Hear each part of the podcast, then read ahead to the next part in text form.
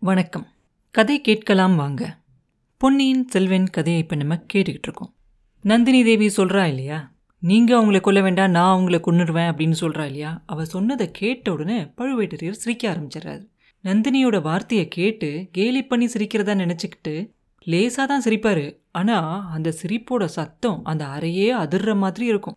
பயங்கரமாக சிரிக்க ஆரம்பிச்சிருப்பார் அவருக்கு மனசுக்குள்ளரே ரொம்ப சந்தோஷமாக இருக்கும். நம்மளோட மனைவி நம்மளை விட்டு கொடுக்காம நம்மளை பத்தி யாராவது கிண்டல் பண்ணி பேசினா அவங்கள கொன்னுருவேன் அப்படின்னு சொல்றாளே அப்படின்னு சொல்லி ரொம்ப சந்தோஷமாகவும் ரொம்ப பெருமையாகவும் இருக்கும் அவருக்கு.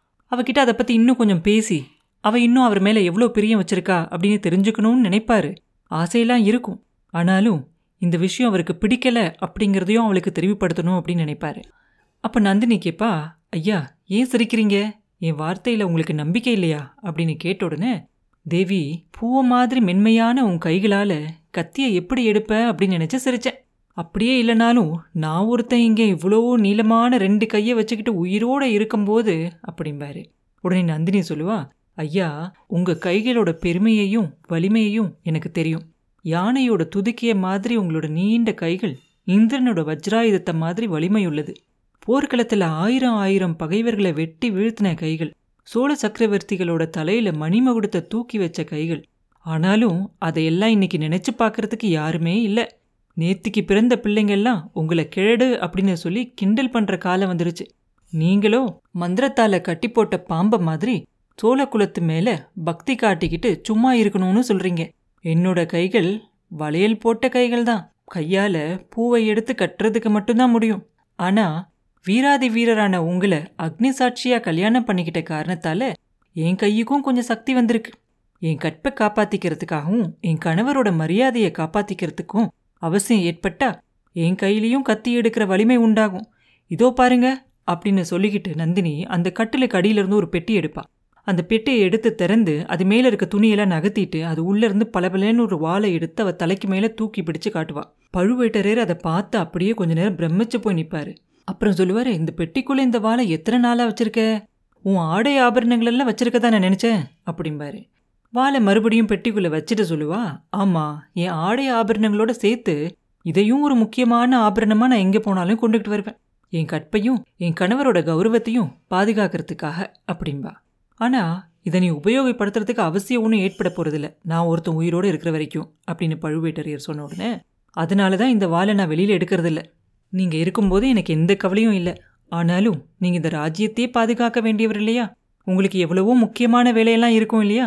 அந்த மாதிரி முக்கியமான வேலையாக நீங்கள் போயிருக்கப்ப ஏதாவது அவசியம் ஏற்பட்டா என்ன நான் காப்பாற்றிக்கணும் இல்லையா? அதுக்கும் தயாராக இருக்கணும் இல்லை அப்படின்னு அவ சொன்ன உடனே தேவி அதுக்கு அவசியமே இல்லை. போனது போகட்டும். இனி நான் உன்னை பிரிஞ்சு இருக்க போகிறதே இல்லை அப்படிம்பாரு.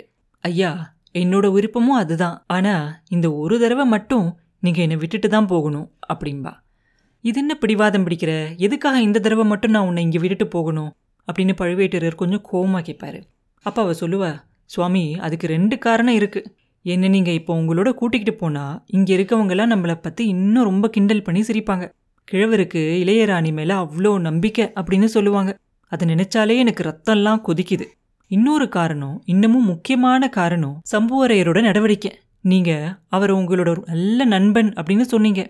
இவ்வளவு நாளும் அவர் அப்படிதான் இருந்தார். நீங்க சொன்னதெல்லாம் நானும் நம்பிக்கிட்டு தான் இருந்தேன். ஆனா இளவரசர் வந்ததுலேருந்து அவரோட பேச்சிலையும் நடவடிக்கையிலையும் நிறைய மாறுதல் இருந்திருக்கு. கவனிச்சிங்களா? நீங்க கவனிக்கலனாலும் நான் அதை கவனிச்சிட்டு வரேன் அப்படின்பா பழுவேட்டரையரும் சொல்லுவார் நானும் அதை கவனிச்சுக்கிட்டு தான் வரேன். அந்த மாறுதலுக்கு காரணம் என்னவா இருக்கும் அப்படின்னு ஆச்சரியப்பட்டுக்கிட்டு இருக்கேன் அப்படிம்பாரு.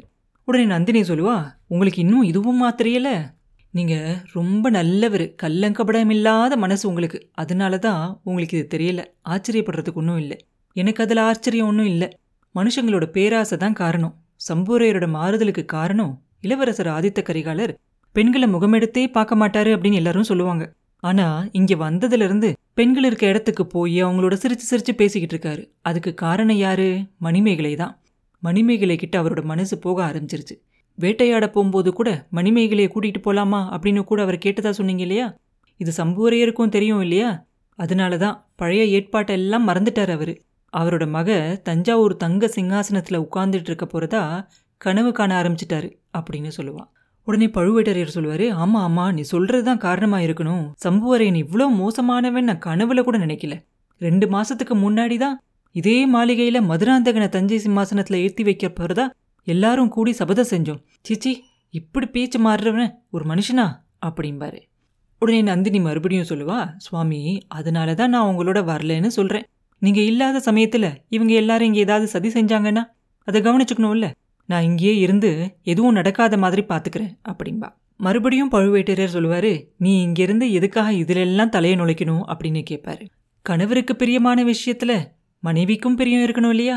கணவர் என்ன நடக்கணும்னு நினைக்கிறாரோ அதை நடத்தி வைக்க அவ்வளோ ஒரு துணையா இருக்கணும் இல்லையா? அதுக்கு தானே வாழ்க்கை துணைவி அப்படின்னு சொல்றாங்க அப்படின்பா. என்ன இருந்தாலும் இங்கே இருக்கவங்களுக்கு எல்லாருக்கும் நடுவில் உன்னை விட்டுட்டு போகிறதுக்கு எனக்கு மனசே வரல. தனியாக எப்படி நான் உன்னை விட்டுட்டு போவேன்? அப்படின்னு அவர் கேட்ட உடனே என்னை பற்றி கவலைப்பட வேண்டாம் எனக்கு இங்கே துணை இல்லாமல் ஒன்றும் இல்லை.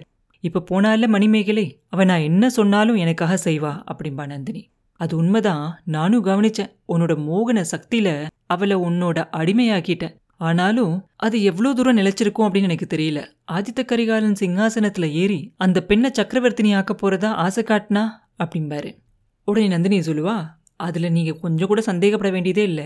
மணிமேகலை நான் சொல்கிற வார்த்தைக்கு மாறுதலா வேற எதுவுமே செய்யவே மாட்டா. கரிகாலனை இந்த கத்தியால் குத்திட்டு வா அப்படின்னு நான் சொன்னா அப்படியே உடனே செஞ்சுட்டு வருவா. என்னோட மோகன சக்தியை பற்றி அடிக்கடி நீங்களே சொல்வீங்க இல்லையா? அது மணிமேகலையை முழுசாக ஆட்டிக்கிட்டு இருக்கு. வேணும்னா இப்போவே உங்களுக்கு நிரூபிச்சு காட்டட்டுமா? அப்படின்னு கேட்பா நந்தினி.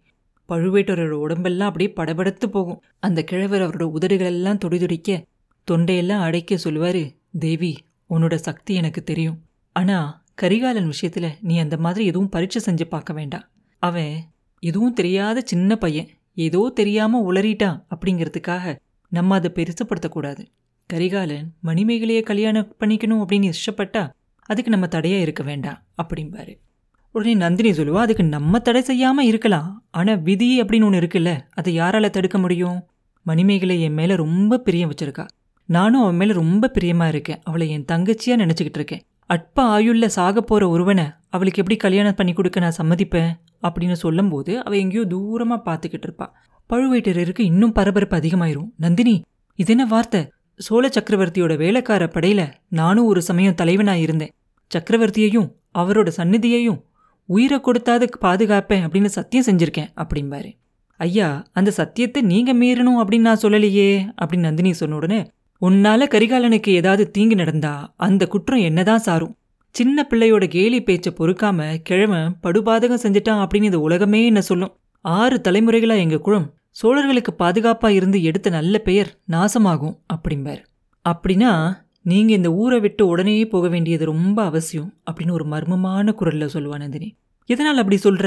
அப்படின்னு பழுவேட்டரர் கேட்ட உடனே உங்ககிட்ட எப்படி சொல்றதுன்னு தயங்கிக்கிட்டு இருந்தேன். இப்ப சொல்ல வேண்டிய அவசியம் வந்துருச்சு. துர்கா பரமேஸ்வரி எனக்கு சில அபூர்வ சக்தியெல்லாம் கொடுத்துருக்காங்க. அது உங்களுக்கே தெரியும். சுந்தர சோழர் சின்ன வயசுல ஸ்ரீஹத்தி தோஷத்துக்கு உள்ளானவர் அப்படிங்கிறத நான் உங்ககிட்ட மந்திர சக்தியால் தெரிஞ்சுக்கிட்டு சொன்னேன். அதை உங்களுக்கு நிரூபிச்சும் காட்டினேன்.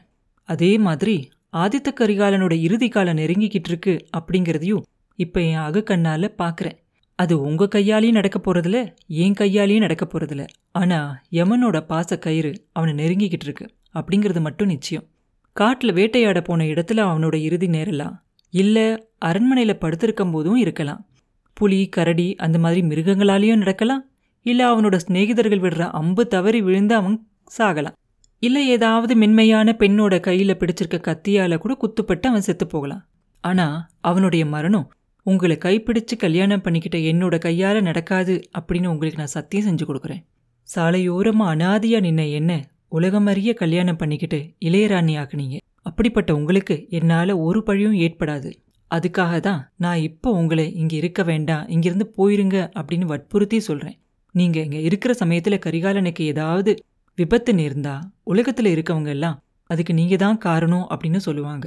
அருள்மொழிவர்மனை கடல் கொண்டுட்டு போனதுக்கு உங்க மேல பழி சொல்லலையா? அதே மாதிரி இதுக்கும் உங்க மேல குற்றம் சாட்டுவாங்க. உங்களால விபத்து நடக்கல அப்படின்னாலும் அதை நீங்கள் ஏன் தடுக்கலை அப்படின்னு கேட்பாங்க. ஆனால் உங்களுடைய கைகளால் கரிகாலனுக்கு வரப்போகிற விபத்தை தடுக்க முடியாது. அதனால் நீங்கள் உடனே போயிருங்க. என்னை உங்களோட கூட்டிகிட்டு போனால் அதை பற்றியும் வீண சந்தேகம் ஏற்படும்.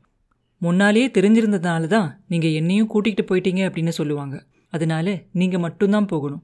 என்ன நேர்ந்தாலும் எப்படி நேர்ந்தாலும் அதனால் உங்களுக்கு எந்த கெட்ட பேரும் ஏற்படாமல் நான் பார்த்துக்கிறேன் ஐயா என்கிட்ட உங்களுக்கு அவ்வளோ நம்பிக்கை உண்டு தானே அப்படின்னு நந்தினி கேட்டுட்டு அவளோட பெரிய கண்களால் பழுவேட்டரையரோட நெஞ்சையே உருக்கிற மாதிரி அப்படியே பார்ப்பா பாவம் அந்த வீரக்கிழவர். நந்தினியோட சொல்லம்பாலேயே ரொம்ப கலங்கி போயிருப்பாரு.